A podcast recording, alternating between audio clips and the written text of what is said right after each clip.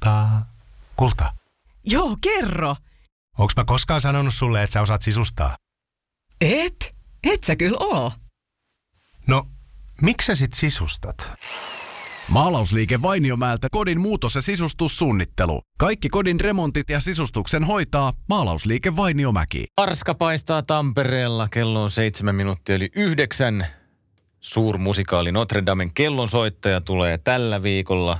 Näytäntään Tampereella ensi illat perjantaina ja lauantaina päänäyttämöllä Tampereen teatterissa. Ja pääroolia vetää Petrus Kähkönen. Hyvää huomenta. Oikein, oikein hyvää huomenta.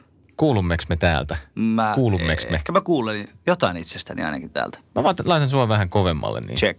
Nyt! No niin, oikein hyvää. Joku on- Oikein hyvää huomenta. No niin. Joku on säätänyt meidän mikrofonien gaineja. Tää. Joo, mä pistän sut täysille. No niin. Otetaan uusi, uusi yritys näin suorassa lähetyksessä. Joo. Kähkönen, hyvää huomenta. oikein hyvää, oikein hyvää huomenta. Näyttelijä, laulaja, muusikko, taiteilija. No jotain, jotain sellaisia, joo. Mies, joka ottaa nyt Tamperetta tässä pikkuhiljaa haltuun. Sä asunut ja tehnyt töitä Helsingin suunnilla, mutta Joo, nyt on, nyt on tämmöinen ensimmäinen kosketus Tampereeseen, Tampereen, Tampereeseen. Tota, tota, joo, tämä on kyllä kiva, kiva mahtava tota, tämmöinen maisemanvaihdos ja, ja, ja, ja, ja toistaiseksi ei ole kyllä harmittanut yhtä. mistä sä oot nyt tullut tänä aamuna? Onko tullut Helsingistä vai? Ei, kyllä mä täällä, mulla on täällä työ, työsuhdekämppä nyt niin tämän treenikauden ajan, niin sieltä mä könysin itteni tota, aamiaisen kautta tänne näin. Ja Ja Notre Damen kellonsoittaja, se on nyt sitten tulossa ensi iltaan pari päivän päästä ja te olette jo sitä esittäneetkin vissiin. Joo, meillä oli eilen meillä oli ensimmäinen, ensimmäinen tämmöinen niin kuin ennakko, maksava ennakko, eli, eli tota ihan tyyppiä, jotka on ostanut liput. Sitä ennen meillä on ollut niin kuin harjoituksia, harjoituksia, jossa on ollut koeyleisöä. Ja tota, joo, eilen oli ensimmäinen ennakko loppuun myyty ja, tota, tota, ja lopussa kiitos seisoi, eli yleisö antoi meille standing ovationit ja, ja pakko myöntää, että se meni, se meni kyllä mulla vähän ihon alle ja tunteisiin se homma. Nähdä, kun se sali siitä tota, nousi pystyyn ja, ja antoi semmoisen huuto, huuto tota, semmoisen tota, tota, konsertin siinä meille siihen päätteeksi. Niin kyllä siinä, kyllä siinä silleen niin kuin, siinä meistä jokainen tekee sen verran kuitenkin paljon duunia. Tuossa ollaan tehty tuon pro, niin kuin produktion eteen ja niin kuin joka ilta totta kai, että kerrotaan se tarina. Se on, se on isoja, isoja, kohtuuttoman isoja tota, ihmis, niin kuin, kohtaloita, niin, niin sitä ei, se ei ole semmoinen teos, joka voitaisiin vaan niin kuin kävellä läpi. Että kyllä jokainen joutuu pistämään tosi paljon energiaa siihen hommaan ja, ja, ja taitonsa peli siihen. Niin sitten jos se palkitaan tuommoisella reaktiolla, niin, niin kyllä siinä, siinä niin kuin tuolla tulee sellainen fiilis, että kannatti hikoilla. Meillä oli eilen semmoinen yksi kisavoittaja Tuula, joka voitti yhden ravintolalahjakortin tässä äänessä. Ja Tuula oli ollut sattumalta viikonloppuna katsomassa teidän esitystä jo. Okei, no Kuunnellaan, mitä Tuulalla oli sanottavaa. Uh. Antaisin kuule ihan täyden kympi. Täyskymppi. Mulla tulee- Täyskymppi, se oli Joo. ihan huikea. Sä Kerro terveisiä Quasimodolle, että oli aivan mahtava suoritus. Joo, mä Ja laitan kiitoksia terveisiä. hänelle. Terkut Tuulalta eiliseltä kisavoittajalta Oi, meiltä. kiitos, ja Tuula. Täyskymppi Notre Damen kellonsoittaja työryhmälle ja terkut vielä Quasimodolle. Kiitos Tuula. Mä en ole saanut paljon kymppejä elämäni aikana. en ole saanut. niin, oliko se silleen, että sua ei oikein koulunkäynti kiinnostanut? No äh, niin, se ei ehkä kiinnostanut ehkä sen takia, että koska mä en vaan niin jotenkin itse, mä, en- mä en menestynyt siinä hommassa. Mä oon ollut tosi huono oppimaan kirjoista asioita. Että mä oon enemmän sitten sellainen käytännön oppija. Niin, niin, niin joo, ko, joo, koulumenestys ei ole semmoinen, mistä kannattaa, millä, millä, millä, millä mä voisin millä tavalla kehuskella. Mitä, Siellä ei ollut että- standing ovationia Sie- opettajilta. siellä tota, se, se, joo ei, se, se oli ehkä enemmän niin kuin, että nouse ylös ja poistu luokasta. Niin. Tampereen teatterissa siis nyt kaikkien aikojen suurin musikaalituotanto heillä, Notre Damen kellonsoittaja. Miten se suuruus näkyy tuossa produktiossa teillä? No siis äh, nyt on ainakin niin kuin, tota, kyllä, on, kun, kun, kun siellä ei pyöri mitään muuta esitystä esimerkiksi niin kuin tällä kaudella, paitsi sitten tal- talvella tai joulukuussa on Saiturin joulu. Mutta muuten se, se ei niin kuin toimi repertuariteatteri tyyppisesti tänä talvena niin, niin, niin, tai tällä kaudella, niin sieltä tulee tavaraa katosta ja lattiasta ja sivuilta ja takkaa ja kaikkea mahdollista. Ja se on myöskin niin kuin lavastettu se katsomo ää, tota, osittain niin kuin siihen, että se, se, se lavastus jatkuu tavallaan katsomon puolelle, että siellä on gargoileja ja siellä on lasimaalauksia seinillä ja tavallaan niin kuin, että se Tampereen teatteri muuntautuu Notre Dameksi. Niin, että siellä ei mahu esittää mitään muuta kuin nyt kello. Joo, nyt siellä on periaatteessa, niin kuin siellä ei vaan yksinkertaisesti ole tilaa edes millekään muille lavasteille. Ja, ja tota, meillä on todella, todella hieno ja visuaalisen näköinen, tota, vi- visuaalisesti todella hieno niin kuin setti siellä. Ja sä oot Petrus Kähkönen tosiaan se Quasimodo sitten. Ja Mhm. Sulla on kyttyrä selässä, eikö näin? Joo, kyllä. Ja sun- Tuossa sun- oikealla puolella. Joo, sun oma ryhti on vaarassa. Pit- Pitääkö sun oikeasti miettiä sitä, että miten sä oot siellä, ettei sulle jää jotain vammaa? Joo, itse asiassa, no se on se, joo, kyllä, että mä kävin tuossa ihan vaan niin kuin varmuuden vuoksi ää, tota, ää, pari viikkoa taaksepäin, niin kiropraktikolla, joka tu, tota, ja tuommoisella ryhti, ryhtityypillä, ja, ja se katteli mua vähän aikaa, ja, ja se naureskeli siinä ja sanoi, että, että joo, että siitä lähtien, kun, heti kun hän kutsui mut sisään tota odotus sieltä aulasta, niin se näki heti jo kaikki niin kuin mun viat sun muuta. Ja, ja sitten se sanoi, että mulla on, mulla on tällä hetkellä, niin mulla on toiminnallinen skolioosi. Eli sun ei ole skolioosi, tavallaan on, Quasimodollahan on tavallaan, niin kuin ehkä tänä päivänä se varmaan todettaisiin ehkä skolioosiksikin osittain myöskin se sen vamma jollain tapaa.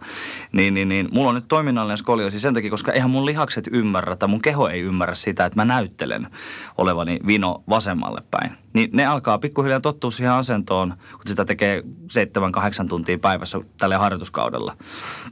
Niin, niin sitten vasta siihen kun lääkkeenä on se, että sitten kun ei ole lavalla, niin mä teen sitä kyhmyliikettä tai tota asentoa niin vastakkaiseen suuntaan, jotta tekee tavallaan niin kuin palauttavan liikkeen siihen hommaan. Ja, ja kyllä mä tota, silloin viime keväänä, kun mä sitä harjoiteltiin täällä, harjoiteltiin, niin mä huomasin, että joo, että ei tämä ei tää, tämä ei ole ihan läpihuutojuttu tämä homma. Ja mun, sitten mun muutama oikein hyvä tota, kollega, jotka on niin kuin pitkän uran tanssijoita ja yksi fysioterapeutti, niin niiden kanssa niin kuin oikeasti vähän käytiin myöskin sitä hommaa läpi, että niin kuin vältettäisiin ne ensimmäiset ilmiselvät sudenkuopat siinä hommassa, että, että koska kun kuitenkin keho tässä on instrumentti, niin sitten jos se menee oikeasti vähän rikki tai jotain, niin sitten me ollaan niinku pulassa koko, koko tuotanto siinä hommassa. Mutta tämä on toistaiseksi vaatinut niinku vähän enemmän kehollista huoltoa ja tämmöistä hommaa. Ja, ja loppupeleissä niin vaikka, vaikka sitten kun tämä esityskausi joskus on ohi, niin, niin en mä tiedä, miksi, miksi pitäisi lopettaa toisaalta tätä kehohuoltoa.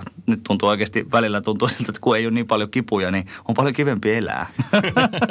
Se voi mennä just noin.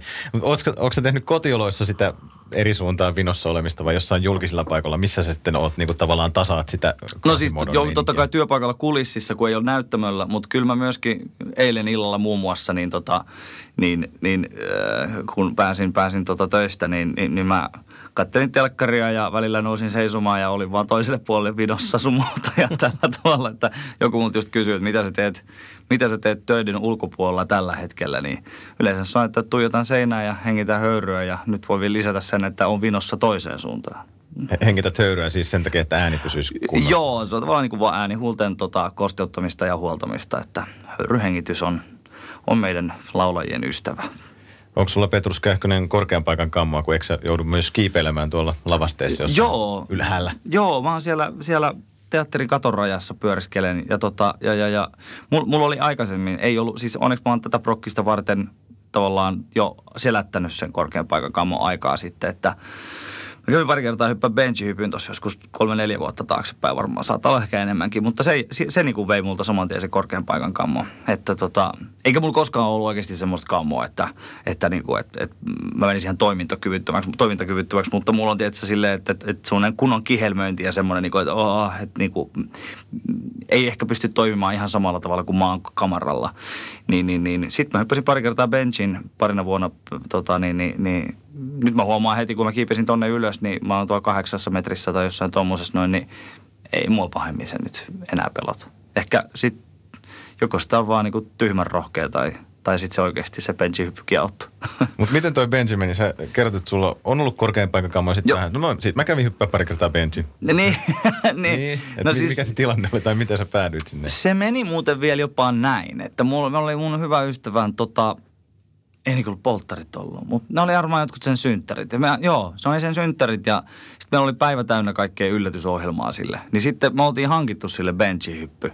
Ja me tiedettiin, että se pelkää siis ihan kuollakseen. Jos se on sanonut monta kertaa, että hän ei muuten ikipäivänä pystyisi hyppäämään benchiin. Mä ajattelin, että no, nythän on hyvä tällaisella ryhmäpainostuksella. Ja kun me lävästiin, me kuljetettiin sitä sellaisen pakettiauton takaosassa ja kaikki ikkunat oli teipattuna tai tälleen näin. Ja avattiin se sivuovi ja se näki sen benchiin tornin. Niin se siis valahti niin, kau, niin, kuin niin valkoiseksi ja kalpeeksi, että me tajuttiin heti kaikki sillä hetkellä, että, että ei me voida pakottaa tota, että toi oikeasti pelkää tota kuollakseen. Mutta se oli jo ostettu muistaakseni tai jotain, niin sitten mä ajattelin, että no, what the hell, kun me ollaan nyt tultu tänne näin, niin minä käyn hyppää sen sitten. Ja siis se on, mä en ole itseäni niin, siis varmaan ikinä niin, kuin niin paljon niin kuin soimannut ja niin kuin oikeasti siis niin kuin haukkunut itseni. Siinä matka, matka, siis kun sinne mennään sen 110 metriin, niin siinä kestää jonkun aikaa ja se vaan niin kuin kun, kun sä luulet jo, että tästä nyt ollaan niinku huipussa, niin sä oot vasta puolessa välissä. Ja siis mä pelkäsin niin paljon. Ja sitten se, että kun on sen köyden kanssa, että kun me lasketaan, että 3, 2, 1, niin sitten sen jälkeen kaadut sinne niin, että me heitetään tämä köysi kato silloin meinaa, niin muuten se köysi vetää sut mukana. Sitten mä olisin, mitä, mitä? Ja sitten se se boksi ulkopuolella. Ja sitten kaikki solut ja kaikki, kaikki sun kehossa olevat niin kuin, solut huutaa, että älä päästä irti, koska sun kaikki suojeluvaistot on niin kuin siinä, että, älä missään nimessä. Ja sitten sä silti lähetät se käsky, että sä päästät kädet irti. Se on aivan sairaan hullu, hullun ja jopa hullun siisti kokemus. Suosittelen kyllä kaikille, koska se on kyllä, siinä niin kuin tulee, siinä nousee tota adrenaliinit kunnolla.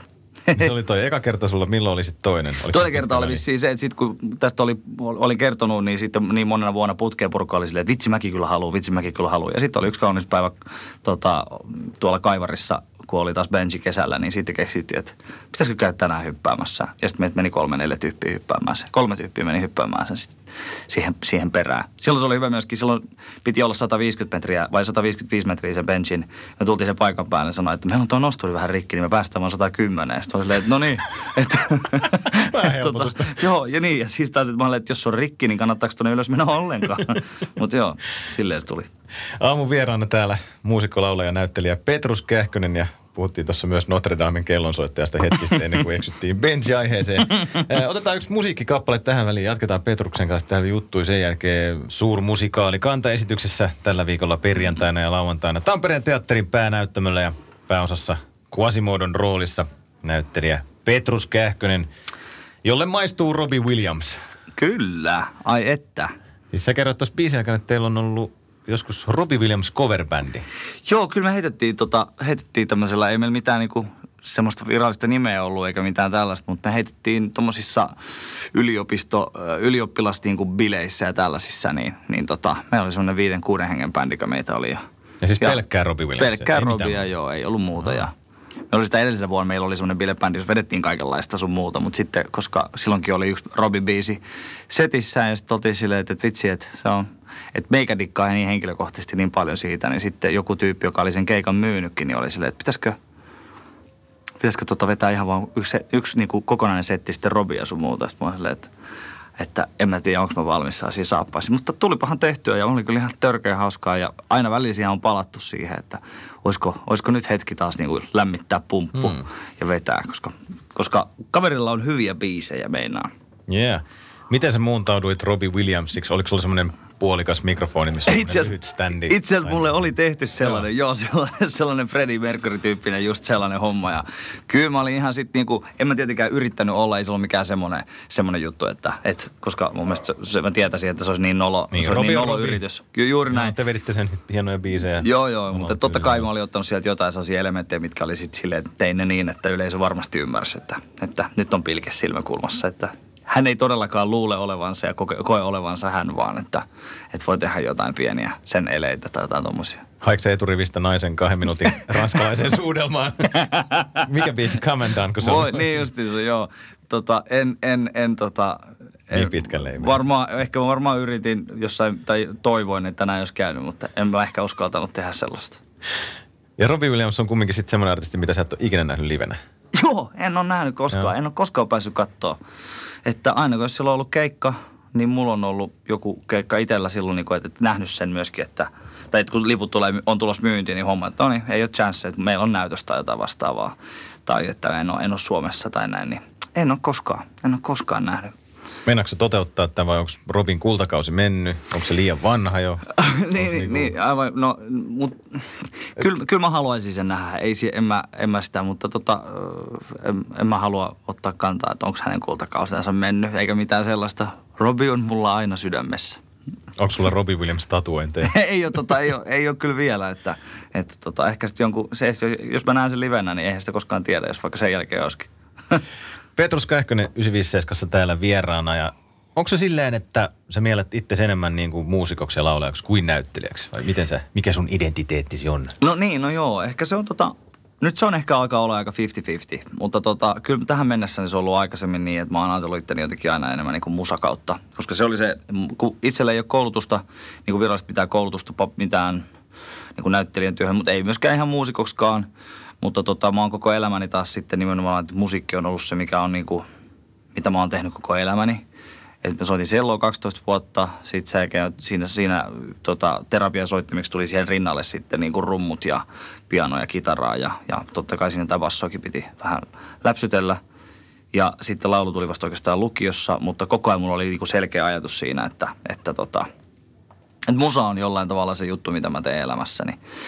Niin sitten tuli musiikkiteatteri. Ja sitten tavallaan se teatteri tuli vaan semmoisena niin ylimääräisenä juttuna siihen. Totta kai mä olin tehnyt, joskus kidinä mä olin tehnyt lapsi, lapsirooleja oopperassa, mutta en mä koskaan ollut sille ajatellut, että tämä on se juttu, että tämä stage on se, mitä mä haluan tehdä. Mutta sitten tuli tosiaan musiikkiteatteri ja, ja, ja, ja sitten se lähti vähän silleen niin kuin harrastuksena, koska tosiaan lukio jäi kesken ja kaikki tämmöistä näin, niin sitten mä olin harrastajaproduktiossa ja sitten yhtäkkiä tulikin seuraava harrastajaproduktio ja sitten se porukka tekikin yhtäkkiä jo ammattituotannon ja mä pääsin siihen messiin ja sieltä mä taas sain sitten linkin Helsingin kaupunginteatterin tulevan musikaalin tota, koelauluihin ja kävin siellä ja sain rooli ja sitten mä yhtäkkiä löysin itteni Helsingin kaupunginteatterista ja, ja sitten siitä menikin oikeastaan vuosi puolitoista eteenpäin, niin sen aikana johtaja Asko Sarkola tuli kysymään, että mitäs sä tulisit tänne kiinnitykselle, etkä miskään koulu, että hän laittaa mua sitten erilaisiin produktioihin, erityyppisiä, ihan puhenäytelmiä ja farssia ja kaikkea mahdollista niin sekaisin, että pääsee koke- kokeilemaan kaikkea ammattilaisten keskellä ja että, että kävisikö tämmöinen, niin sitten mä ajattelin, että no mikäs nottei.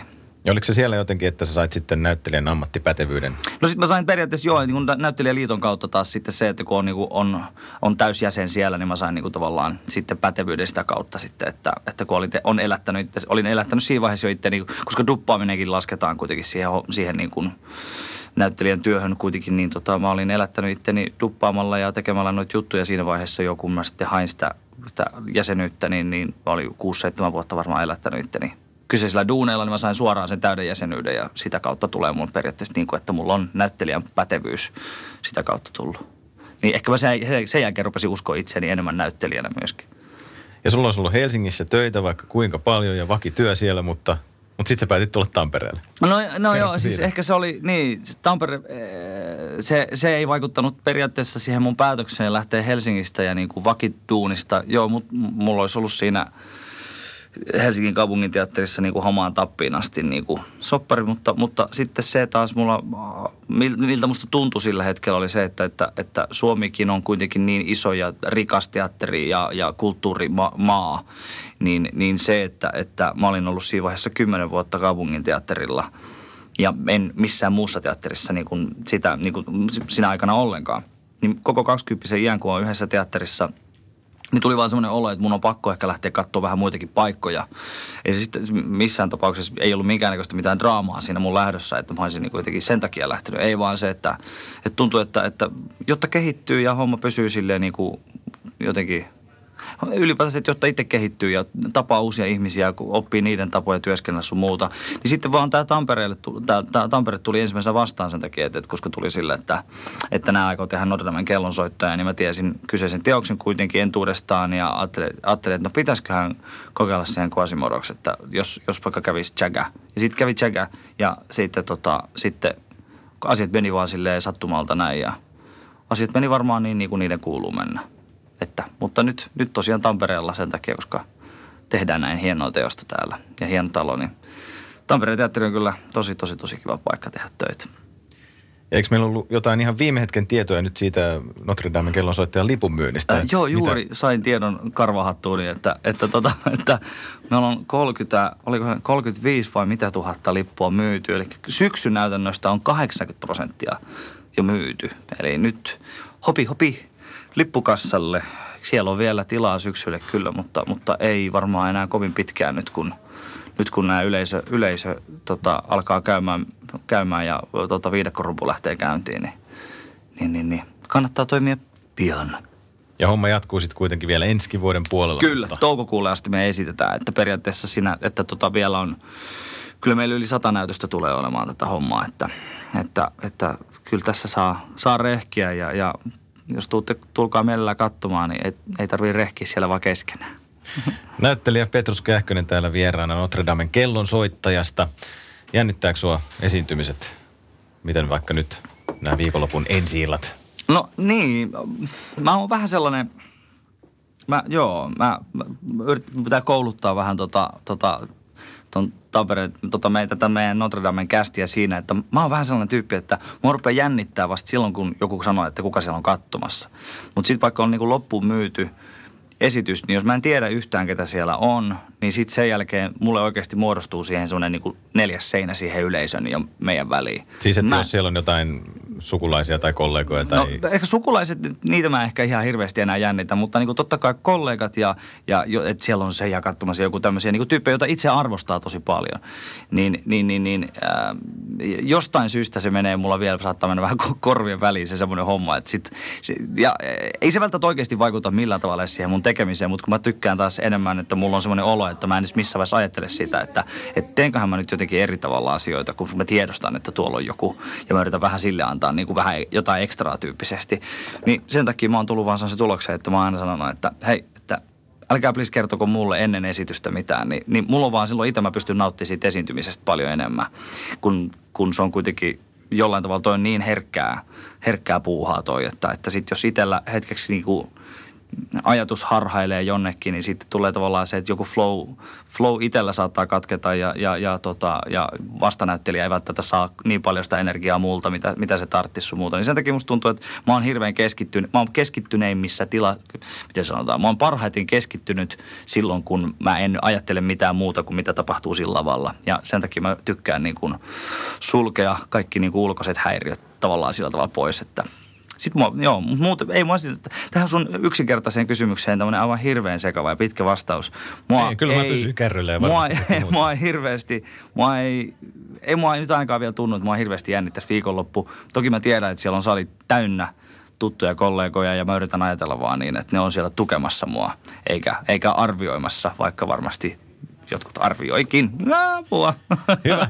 Notre Damen kellonsoittaja tällä viikolla siis kantaesityksessä Tampereen teatterissa ja otetaan Petrus Kähkönen sultakin loppuun kolme lempipaikkaa Tampereella, vaikka Ai Tampere ei niin nyt sulle vielä se maailman tutuin kaupunki olekaan. Joo. Mutta silti kolme lempipaikkaa ja perusteluja. Okei, Mitkä ää, paikat nostat esiin? Tota, vitsi, nyt kun mä muistasin, mikä sen saunapaikan nimi on, joka on tuolla, on niin kuin ylös, kartalla ylöspäin ja oikealle yläviistoon. Onko se pohjoiseen. Rauhaniemi? Joo, Rauhaniemen se sauna. Mä oon siellä kerran käynyt saunomassa ja heti meni mun top kolmoseen. ja, tota, ja, ja, ja, ja äh, sitten totta kai äh, nämä tulee nyt ei mitenkään sille järjestyksessä, vaan mitä tulee mieleen. Sitten totta kai on pakko tietenkin sanoa, että äh, äh, ravintola Kivi, äh, tietenkin äh, teatterimme yhteydessä. Äh, ja kolmantena mä sanoisin, että Pyynikki. Siitä ja ne sen, löytyy. ja sen, sen nuo ranta, juoksu, juoksu nämä reitit. Helposti löytyi kolme paikkaa näin Kyllä. tuoreelle tamperelaismiehelle. Hei, hyviä näytöksiä teille Notre Dameen, kaikkea hyvää esityksiä. Kiitos Petrus Kähkönen vierailusta. Kiitos kovin paljon, kiitos paljon. Lainatarjous. Bonkis. Muuttohommi. Bonkis. Polvimaaha. Bonkis. Polttereissa. Bonkis. Leitsikaut. Bonkis. Autokaupoil. Bonkis. Hääyö. Bonkis. Kaikki uusi. S-pankis. Hae S-lainaa yksin tai yhdessä. Laske sopiva laina ja hae vaikka heti S-mobiilissa tai osoitteessa s-pankki.fi. S-pankki. Enemmän kuin täyden palvelun pankki.